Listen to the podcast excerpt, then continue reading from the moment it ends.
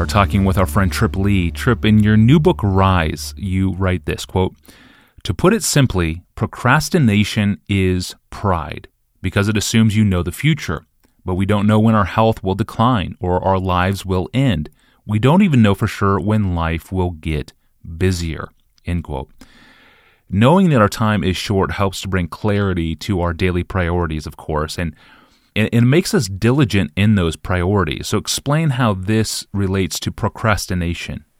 Well, you know, I, I feel very experienced in writing about procrastination because it, that's been something that's been a, a issue for me over my lifetime. Management was not a natural strength to me. And, you know, especially uh, in my college years, time management and procrastination would pop up a lot. And God really convicted me. Uh, when I say to myself over and over again, you know what, I'll do this later. I'm assuming that I'll have a later. I'm assuming that I'll have the time to do that at some other time. And that's just knowledge that I don't really have. You know, it's just like what uh, James says with, uh, in James 2, uh, where he says, Come now, you who say today or tomorrow we will go into such and such a town and spend a year there and trade and make profit. Yet you do not know what tomorrow will bring. What is your life? For you are a mist that appears for a little time and then vanishes. Instead, you ought to say, If the Lord wills, we will live and do this or that.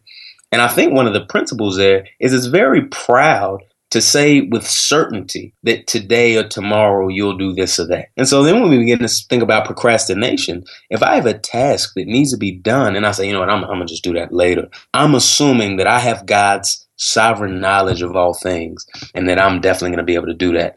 Uh, and so what that does for me is it helps me to think a lot more carefully about the way that I'm spending my time, that I wouldn't be so proud assuming that this time right now that I have belongs to me when it really belongs to God, or assuming that I'll get to have more time later. This becomes really clear with kids where, you know, when I was single and unmarried, there was more chance of me always having time to do other things. But now that I have kids, it's like the Lord has given me a little illustration of reminder that you can't get time back. And so you have to use the time that you have very, very carefully.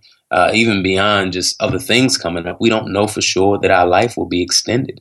Uh, and so, you know, the only thing that I know about is right now. The only moment I know that I'll have is the one I'm in right now. And that has to change my approach to things. So, for instance, when I meet a friend in my neighborhood and I feel led to tell them about Jesus, and I think, man, I need to share the gospel with them, I can't just always assume I'll do that next week. I'll do that next year because I just don't know that I'll get it next week or next year.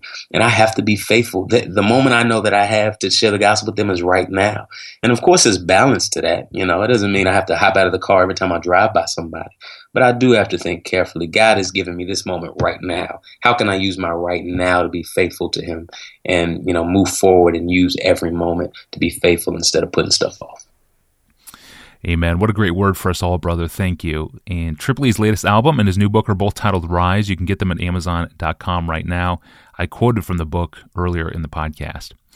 Well, Trip is a writer, and so of course he is a reader. And we get one more episode with Trip Lee, and I want to ask him what books have most impacted his life and his ministry. That's tomorrow. I'm your host, Tony Reinke. Thanks for listening to the Ask Pastor John podcast with guest Trip Lee.